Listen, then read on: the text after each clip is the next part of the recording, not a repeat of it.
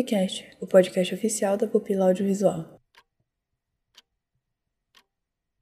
Se conseguíssemos voltar no tempo e dar uma espiadinha na época em que aconteciam as primeiras atividades humanas no planeta, veríamos várias ilustrações gravadas em paredes das mais diversas cavernas.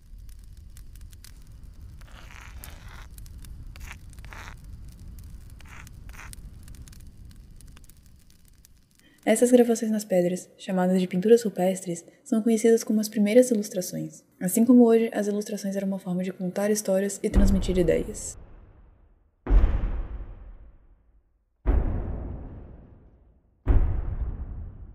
É, acho melhor voltarmos.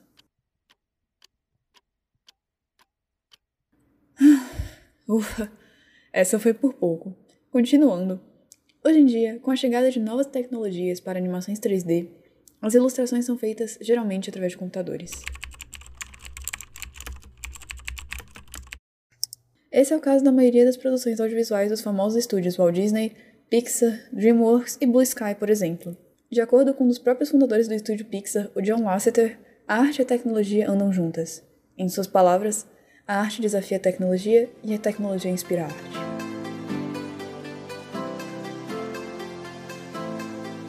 Porém, mesmo com o avanço da tecnologia, alguns estúdios ainda preferem as produções 2D ilustradas à mão, como é o caso do estúdio Ghibli.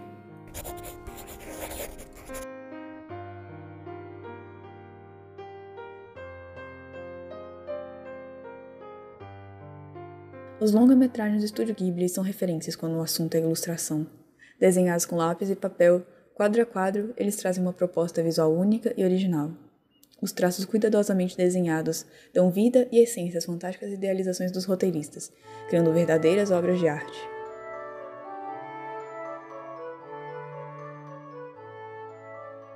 Outro modo de ilustração muito utilizado hoje em dia é o flat design. Com seus traços simples e claros, o flat design é uma tendência minimalista que vem conquistando cada vez mais espaço nas produções audiovisuais. Lights, camera, action. O porquê? Simples. O diferencial dessa tendência está na tipografia, nas cores e nas formas. Ah, e toda essa proposta tem um objetivo: tornar a compreensão mais rápida, clara e atrativa. Por ser um dos estilos de ilustração mais cobiçados do mercado, várias empresas renomadas como a Microsoft e a Google adaptaram seus layouts para o flat design. Aqui na Pupila também utilizamos essa técnica. A área de ilustração faz um esboço dos cenários, personagens e objetos, e depois os vetorizam, adicionando cor e forma para o desenho. Por fim, enviam para a área de animação. Um dos papéis do ilustrador nas produções audiovisuais é produzir o storyboard. Mas o que é um storyboard? O storyboard é uma sequência de desenhos, quadro a quadro, como se fosse uma história em quadrinhos. Esses desenhos são o esboço das cenas pensadas para o produto final.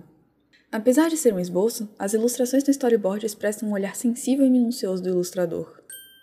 Isso acontece porque os ilustradores são especialistas em contar histórias através de desenhos, e por isso conhecem a influência que a composição, iluminação e os detalhes de uma cena causarão no espectador. Realizar um storyboard é ver as concepções do roteiro e da decupagem se materializando pela primeira vez. A ilustração é a parte que dá vida à ideia. Cada ilustrador tem seu processo criativo, mas é sempre importante que estejam em constante busca por referências e inspirações.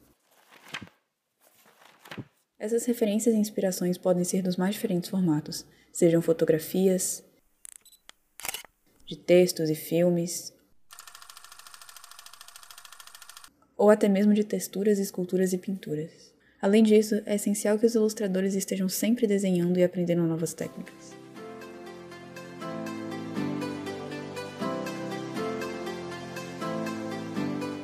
No Pupila Indica de hoje, sugerimos os livros Aprenda a Desenhar, das autoras Assette Lauder e Altieri Viola, e Sketchbook Sem Limites, do Felix Schenenberger.